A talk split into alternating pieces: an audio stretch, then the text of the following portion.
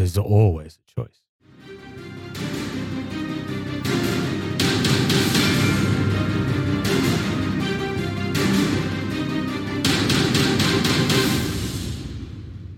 Hail and well met, adventurers. I'm here with the Crown Killers sitting around the table. They're going to continue their journey in this underwater plane on their way back to Metotiri. Our characters are going to reintroduce themselves, giving us their name, race, and class. And the question they will answer today is if your character had a slogan on a t shirt, what would it be? Yeah, g'day guys. My name's Kyle. I'm playing Je suis un dieu, who is a rogue fighter elf. And uh, he's got a shirt. It just says we. Love it.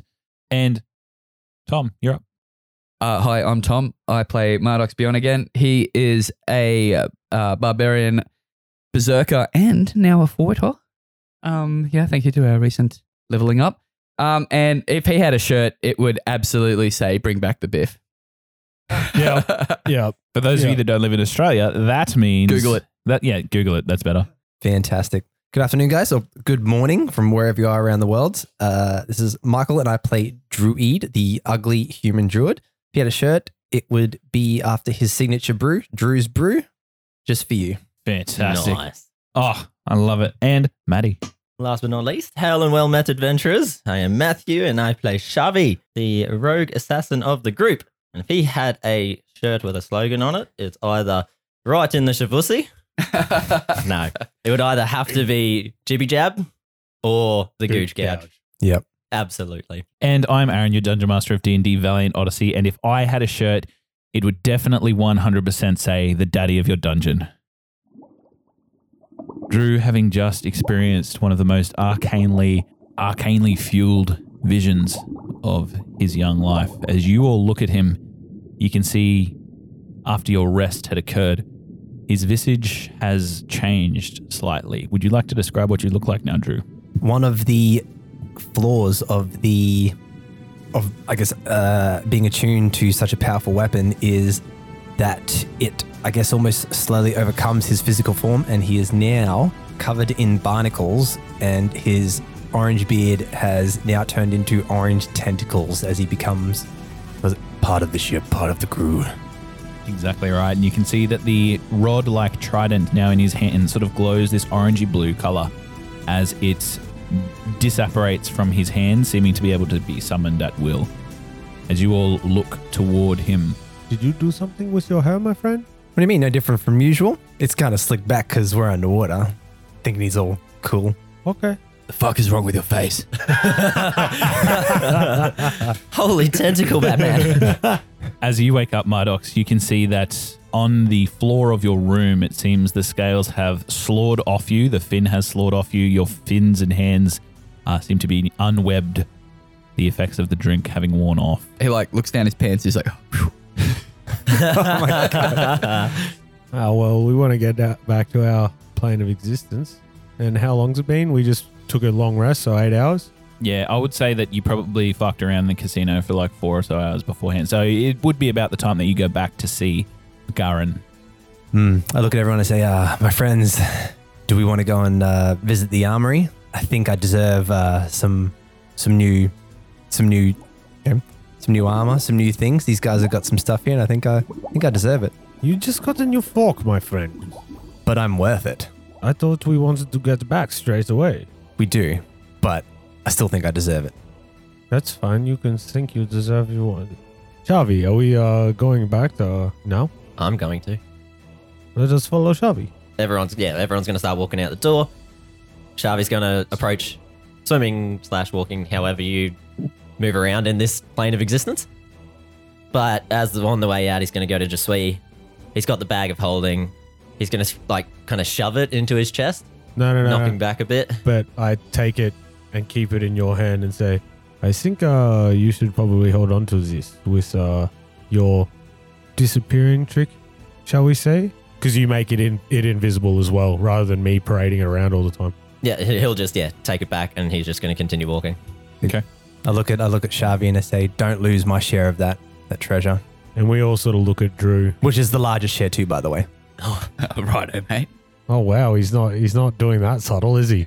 He doesn't need to. He's infected by a magical item. No, Shavi's ignoring. Just- he's just walking out. Well, then I, I guess I should. Yeah. By the way, another flaw of the new uh, the Trident of Fathoms that Drew has picked up is that now he is almost under some anguish, and that part of it is corrupted him, and that he demands and thinks he deserves the largest share of all the spoils, and refuses to part with anything that is his. So you make your way through the streets of this underwater nation, and you eventually make your way to the Grand Palace. That ha- it's illuminated anemone-like plant in the center of it, and you make your way into the chambers of Garen, who you can see working tirelessly. At this point, his bald head shining in what glowing neon lights there are in this area. On your way through, you passed quite a few individuals of this species, and you can see them all like sort of subtly looking at you as you enter as well. So the four of you now stand before him. He seems enamored by his work and unnoticing of your entry. Garen, uh, well met, my friend. Uh, how fares uh, getting us home? Oh, it's hello, welcome to again. Uh, no, it's been unsuccessful. Unfortunately, I've been unable. Uh, there was a there was a hiccup, or a, a hitch. There's some sort of arcane interference that I cannot get beyond. The portal, Can I roll an insight check? the portal is unfortunately not 17. operational.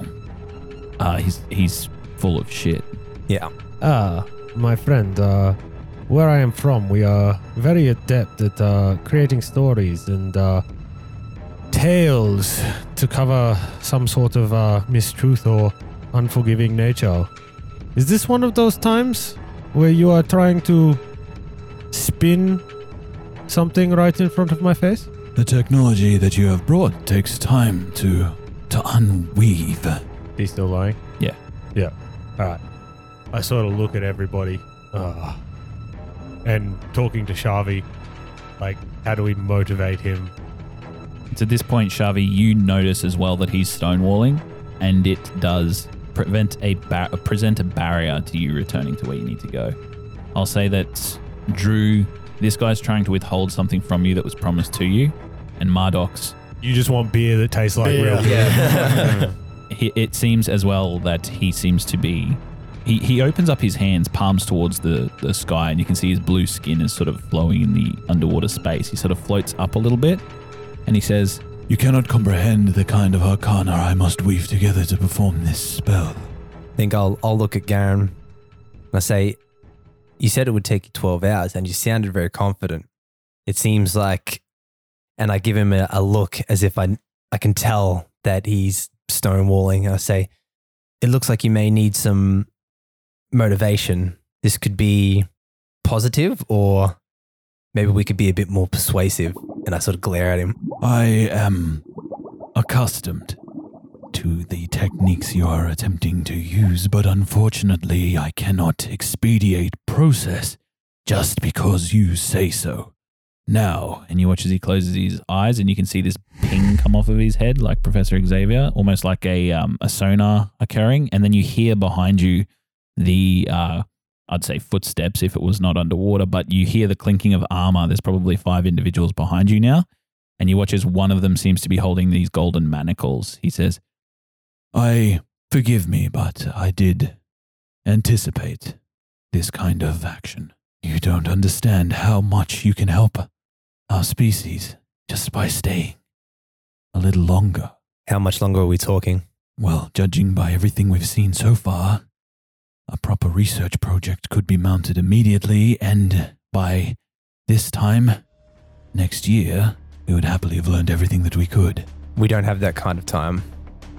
And does this uh, research project leave us in good health?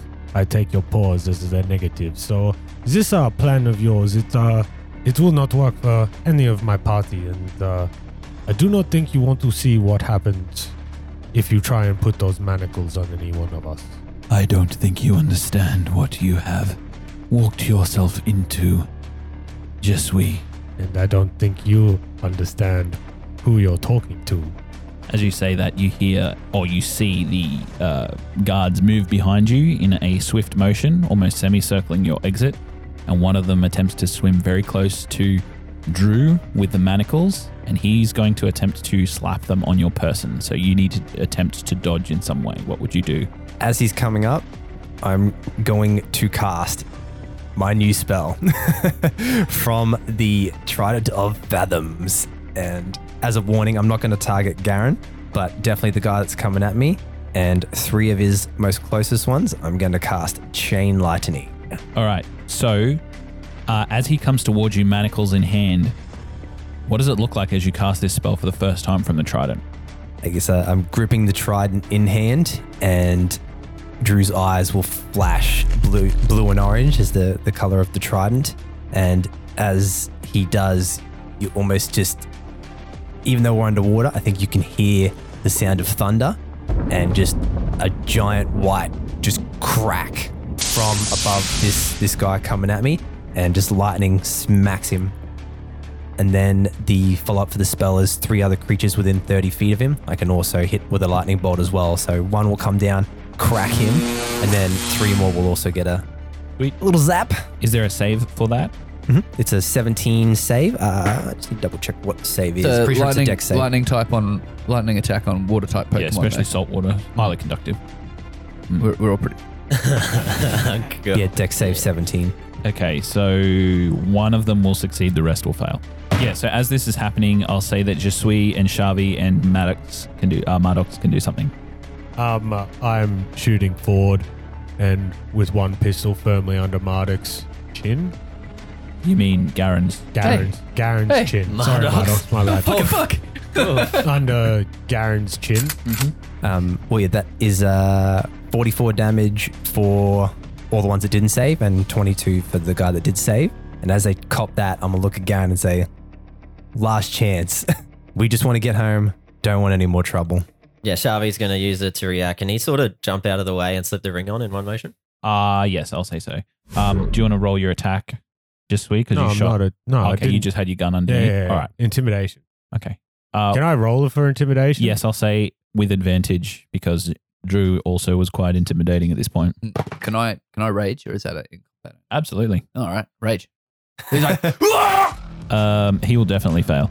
So, he- as he opens up his palms again, you can see there is a look in his face that definitely indicates that he may have underestimated exactly what you're capable of. So, it's at that point you can see him stand, and you watch as he moves this scroll like piece of arcana in front of him. He says, You don't know.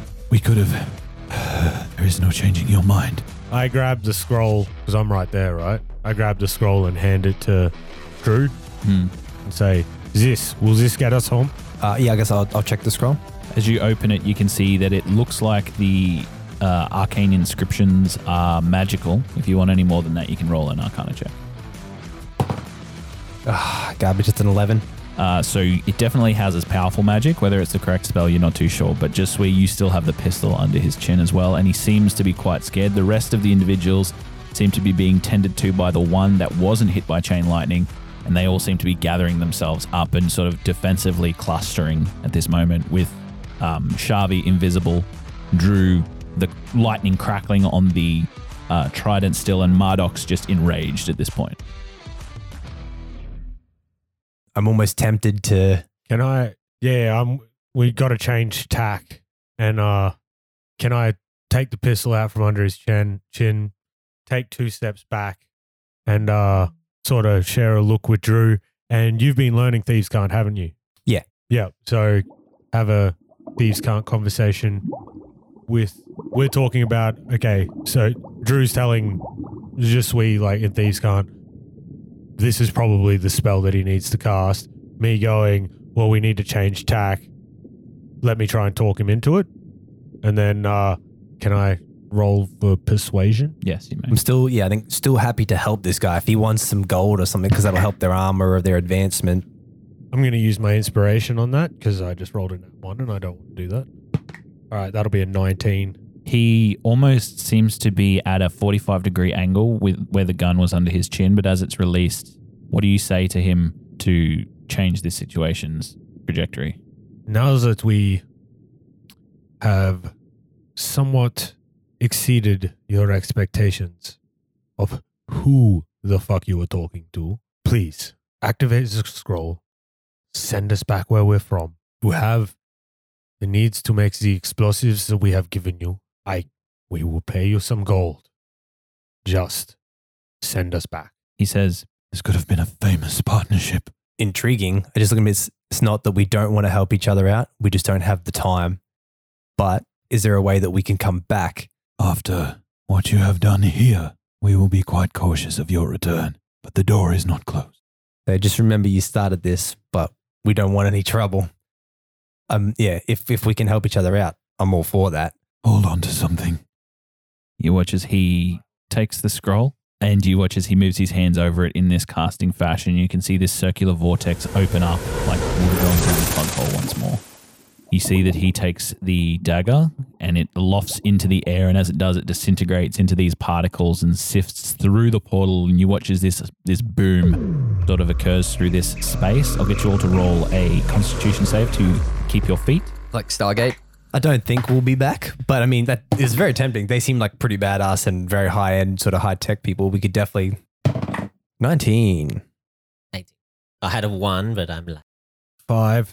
Okay, so just where you will take a d6 of bludgeoning damage. You, it's only one point.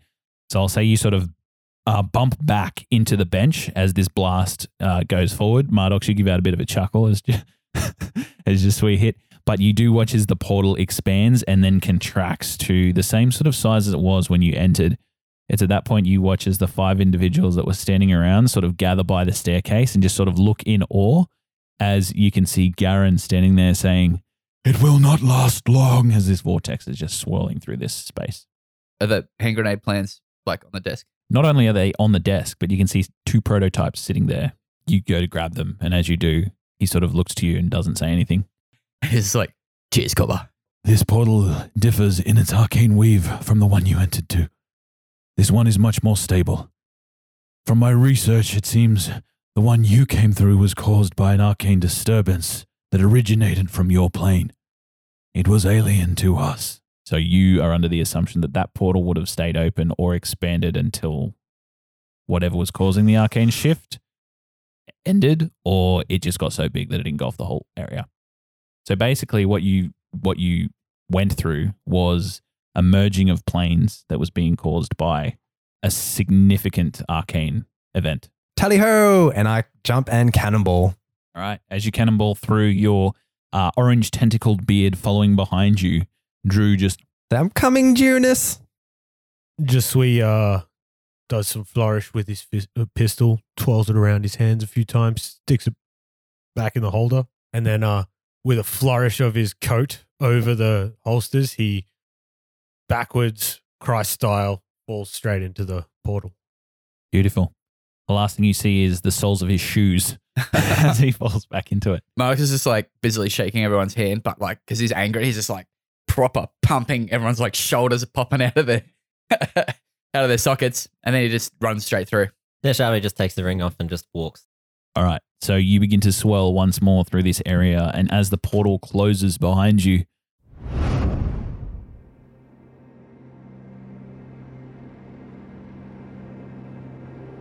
the sounds of muffled voices and oceanic whirring, almost like grey noise, exit, and it's almost crystal clear in the fashion where you just hear the rumbling of thunder.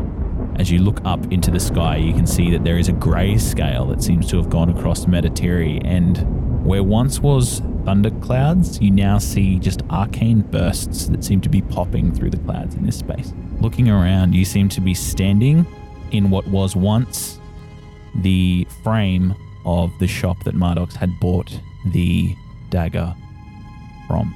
You just see the skeleton of this shop that seems to have been completely blown apart. As you look around in this area, you see the bay of Metotiri in front of you, some of the rocks and encampments in that space completely decimated. You can see some of the waves crashing over this area, but there just seems to be this blackness through the area. And the thing that worries you the most is it's very quiet. I'll get you to roll a perception check for me. 23. 18. 14. Dirty 20. So, looking around, I'll say that you all notice a lot of your ship vessels seem to be scuttled in the bay, and the water level in the bay seems to have dropped a little bit. Most of the buildings in this space seem to be crushed and leveled, and there is almost like a wind that moves across you.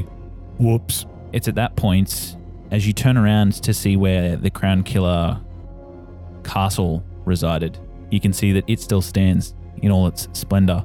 Sitting atop it, the skeletoned shell of Demos Tortuga that seems to have been completely rotted of flesh.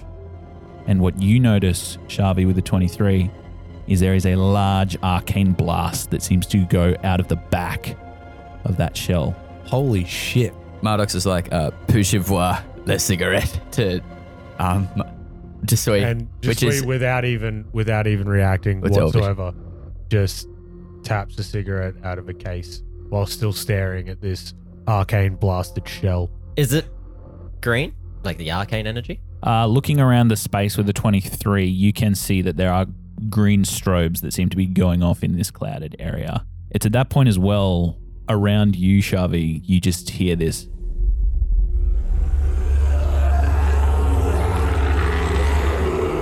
You look around and you can see just wandering husks of humans that seem to be meandering through this space. Left fuck. Down next bin, yeah. I uh I think we are late. How long has it been? I do not know the answer to that, my little friend. Drew goes running for the castle. One thing on his mind, and that's Junus. The good news is that old Bolsack doesn't have a fucking turtle friend. Making your way through this zone, you notice you're not even sure if it's light or day or night or weather seems to be oblivious to you as the grayscale of this space is almost like a black and white film.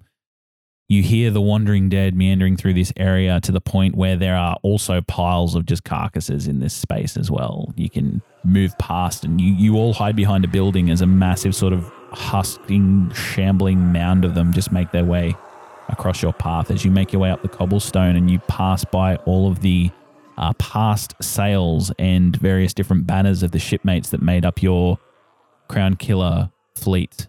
You can see that there are holes and worn marks through a lot of them. And as you get to the base of the Crown Killer castle, you look up and there is a green glowing etherealness to this whole space. And sitting on top of it, almost ritualistically, stylistically, is that shell that enormous encompassing shell. As you're sitting underneath it, it almost covers or domes your approach as a massive and giant entryway to this area.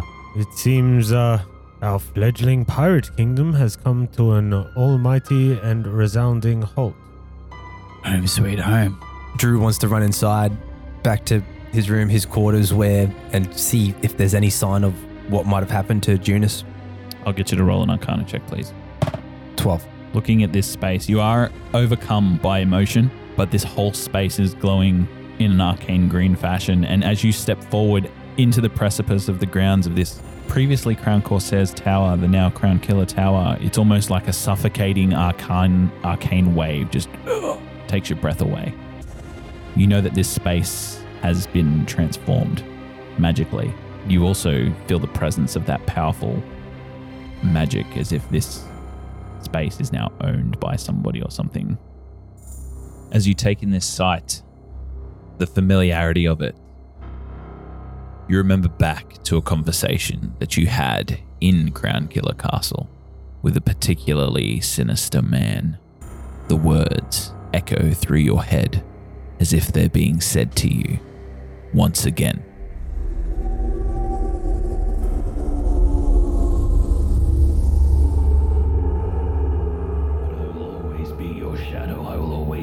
Itch that you cannot scratch.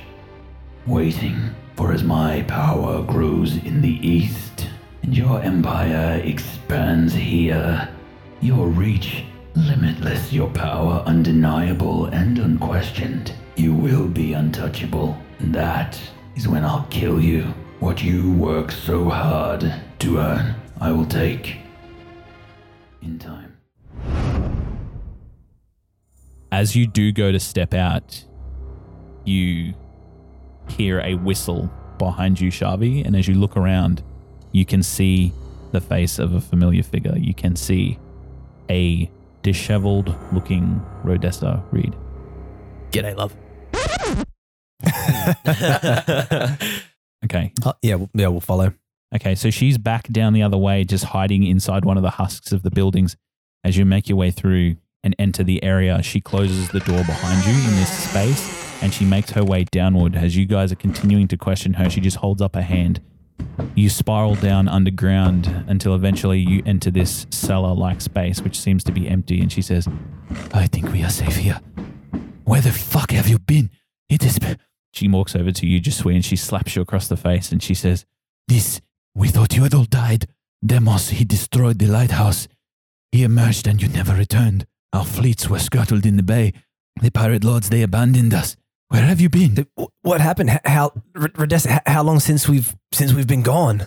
It is hard to tell days with this in the sky, but I think it is no longer than a month. It has not been long. It happened so quickly. Shit. Drew drops to his To knees. us, to us, it was only not even a day, 12 hours. Where have you been? How did you escape? We escaped into a magical portal. We we were betrayed first. We were betrayed, stabbed in the back. They blocked the access to the roof, and Demos was coming, so the only way out was through a portal in the sea, and it took us to another realm of existence. And we were gone within 12 hours of being there. The Helmirans, they searched. High and low, there was no sign of all of you. We thought that Demos had digested you all. He, al- he almost did. He almost were very were lucky to get out. Drew's climbing back to his feet. Where's Junus? I'm sorry, Drew. I have not seen Junus since the siege. There was many that were lost. Th- There's a chance she could still be alive. Do not hold hope. This space is a barren wasteland. The only thing that moves above the surface now is the undead armies of those that once lived here in frivolity. Is there anyone else? There are few of us. what if, what if She any? she lives. She Where? she is below. I at first I need to make sure that you are who you say you are. All we know you are dead and you have been sent by him to find the rest of us. Who is this him? He waits for he waits for you all. He calls himself the outcast. Where is he? he points to where you came from. He came three days after your disappearance. He destroyed everything in sight. He killed Demos in a single blow. He perched his shell above that tower as a message, I presume, to you all. He has been waiting for your return. His vengeance seeks no end. Jarvis gonna. He's looking down. He's gonna clench his fists. He's gonna start moving towards back up. Rodessa says, I would not go up there if I were you. Not now. Not without a plan. He's right there.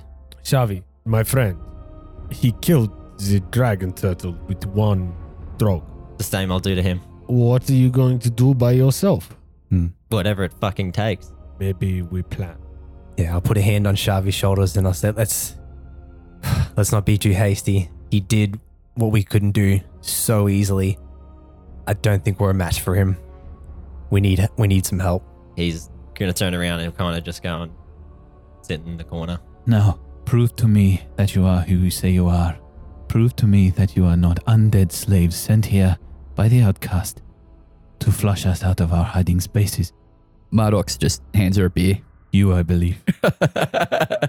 Shavi's gonna he'll reveal the tattoo that Annie gave, like of the Lifewell tattoo, which was the symbol of I think it was a crow that sort of represents Annie. I'll look at Rodessa and she'll say, Don't care if you think I'm alive or dead or a zombie or whatever. I just I need to know if Junus is okay. Drew, he's gone. Drew almost collapses. He's he falls to one knee. Nobody that was within the Crown Killer Tower survived. Looks towards you, Jesui. I pull the candle out and just smile. She nods. She makes her way down to the staircase that leads Can below. we do an insight, make sure that she's not possessed as well? Ooh, good one. Go for it. I mean, barbarian. 16? 19. Sorry, I didn't roll. Insight? Ooh, 25. Shavi's not fast. Okay. So the rest of you look towards her. You can see that she is quite thin, a month on rations. She's disheveled. You can see a lot of her gear seems to be battle worn, but she does appear to be alive and human. You can see some wounds on her that seems to contain, as a alive person would have, uh, wounds and blood, etc. As she turns on her heel and makes her way down towards this arcane sealed wall, you watch as she inputs what looks like a combination. You watch as the seals form this uh, rectangular like space, and you watch as the stone depreciates into the earth. And so at that point, you make your way into this torch lit space. Making your way through a 30 foot darkened tunnel, it opens up once more, and you hear the rock raise behind you. And as you enter, you can see about 12 individuals sitting on barrels, sharpening weapons. You can see two of the 12 seem to be children that seem to be playing what seems to be a dice game, possibly Dungeons and Dragons. listening, Cloud- listening to. Valiant Odyssey. And as you look towards these individuals, just where you immediately recognize two of them seem to be Almiran, and they seem to house quite um, adept pieces of armor and weapons. They seem to be taking protective stances. You can see one of them appears to be Annie as well, and you can see the rest seem to be various different peasants or strangers. Randos. But you do see uh, one in the shadows seems to be Corvindor Kelkus. Commodore. He looks around, opens up his hands, and he says, Ah, I was wondering when you guys were going to get back. Now, remember, you owed me. And I instantly pull my pistol out, Another time, point perhaps. it in his face, and then as he retreats, I nod with the, the barrel of my pistol. I think Drew's walking over to the corner. He says, I, just, I need a, I need a second. I need a minute. And he just walks over to the corner. Shavi will walk over straight up to Annie, and like as he's walking, he'll kind of just head down and just like lean his head into her. hmm She will embrace you and she'll take your face and look you in the eyes and then she'll hug you again. And you watch as, as you're hugging, she's just drawing along the outlines of your tattoos. And that happened. That that's all Shavi and Annie do for the next few minutes. I uh, walk over to the Almiran elves. Ah, hail and well met, friend. What has happened? Okay, one of them's called Kalen and the other one's Brennan. As you look at this individual, you can see the one that introduces himself as Brennan has this uh, red crew cut of hair that seems to go down into a very masculine, uh, masculine and muscular body.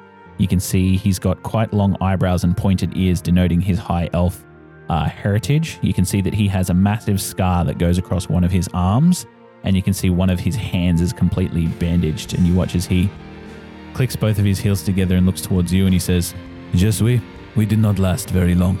As you summoned us, and the last we saw, we honed in on your position. We took out the assassins quickly, but soon after, the lighthouse and everything underneath was consumed by the turtle. We attempted to lay this beast to rest, but after losing some of our men, we decided that a retreat was the best option.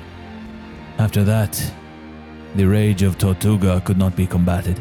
He threw himself again and again against the wall and rock faces of the Metotiri Bay. He damaged himself in the process, but his anger was unquenchable.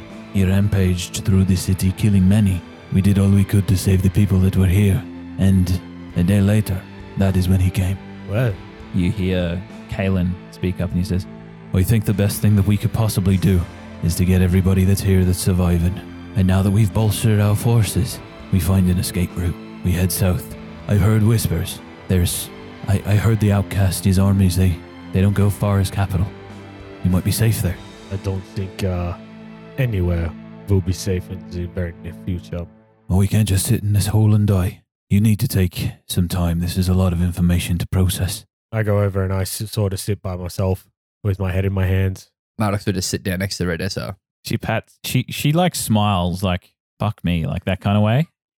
And she like pats you on the knee and Odessa just sort of, It is good to see you. All of you. I think you need some rest. and she'll move away from you guys. Think uh, at, at this moment, Drew, Drew will walk back over uh, to tears running down his face, the, the most defeated I think he's ever been. He walks up to the guys and just says, I don't care what it takes. I don't care what we have to do. I want to find Delnak and I want to kill him. Still, still crying. I, I can't deny that we need help. What are we going to do? Shavi will, yeah, Shavi will come over. He'll sort of stand amongst the group and have my dagger. No. um, he'll probably look. He'll probably look at Jesui, and he'll say, "You've sort of been the brains of the group now, still up until now. Any, any plans? Any ideas?" Jesui's just sort of dejected still, but sort of looks up and do you think that we can take him right now? There's always a choice. Not right now. Not after seeing what, what he's done here. Then we run and we hide. I'm done hiding. Anywhere safe? We may as well just run south. He's coming to us now. Yeah, I think uh, Drew, Drew thinks back to the when we rescued Arden Cassian from his me- mental prison and the you know conversation with the other crews there about the other god weapons that they may be the only thing that can kill him and uh trying to would would Drew have recalled where any of the others would have been or gone to? Or maybe where we could look for support? Mm, or just the crew where they would be because we know that they like you know. So you'd probably recall that some of you agreed to go and look for the soul fragments, and some of you agreed to go and find the weapons. You know that Morven was very interested in finding more of the weapons, as they had discussed with you, they already had one. So that leads you to the assumption that Micah and Beagrim were probably leading the charge on the soul fragments. Uh, as you think about all of this and ponder it all over, you start to think about the nature of Delnak. You start to think about all of the things that he's done, his multifaceted plan, his answers to everything, it seems. You know, and you've been told that he has been waiting for you. You also believe that the powerful arcane signature left by your return would not have gone unnoticed. And as you begin to think about that, you start to wonder what he will do as a retort. I think it seems we have a, an important choice to make. Do we look to see what we have here and strike him now before he has the chance to retaliate? Or do we potentially look towards Ardent and some of those those people that may have some either some more answers or some potential more comrades that might be looking to do the same thing we're doing? If you recall, Arden Cassian owes us 1200 gold. Alex is like, who the fuck is Arden Cassian? A friend. A friend in a faraway place. How far?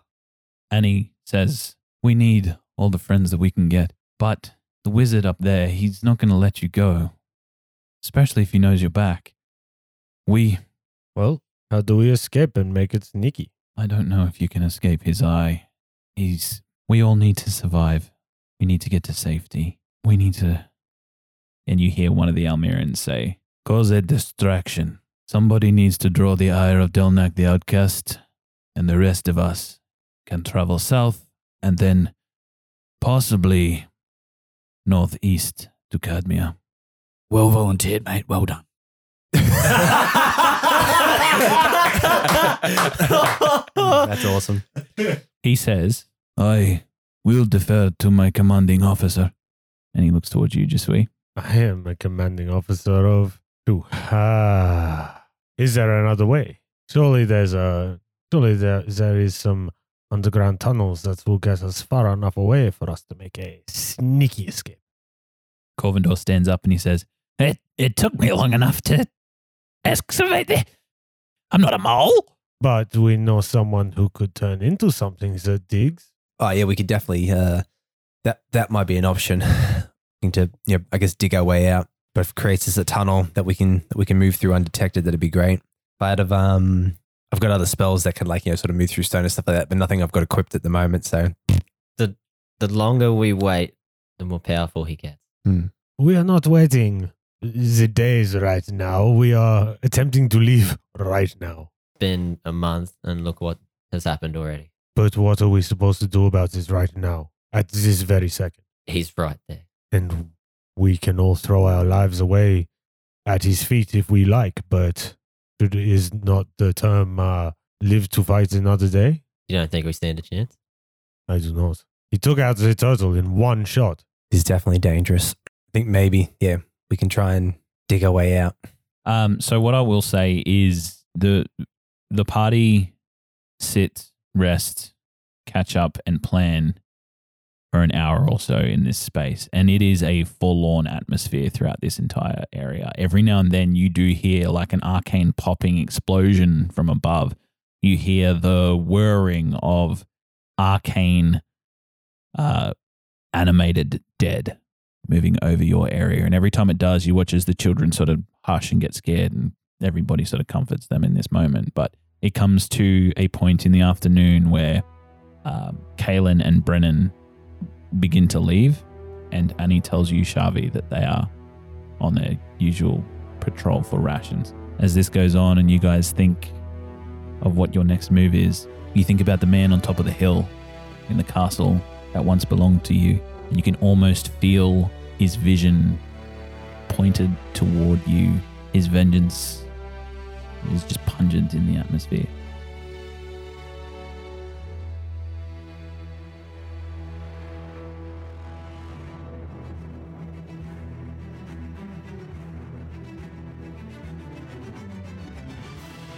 That's it for this week's episode of D&D Valiant Odyssey. We want to thank you guys for tuning in as always and for getting this far in our epic tale. This episode was Kyle as Jesui, Thomas as Mardox, Matty as Shavi, and Michael as Drew Eid, and myself, Aaron, as the Dungeon Master. Make sure you go and check out us on social media, guys. That is at D&D Valiant Odyssey on Instagram. We also have a Discord. That's in the show notes below.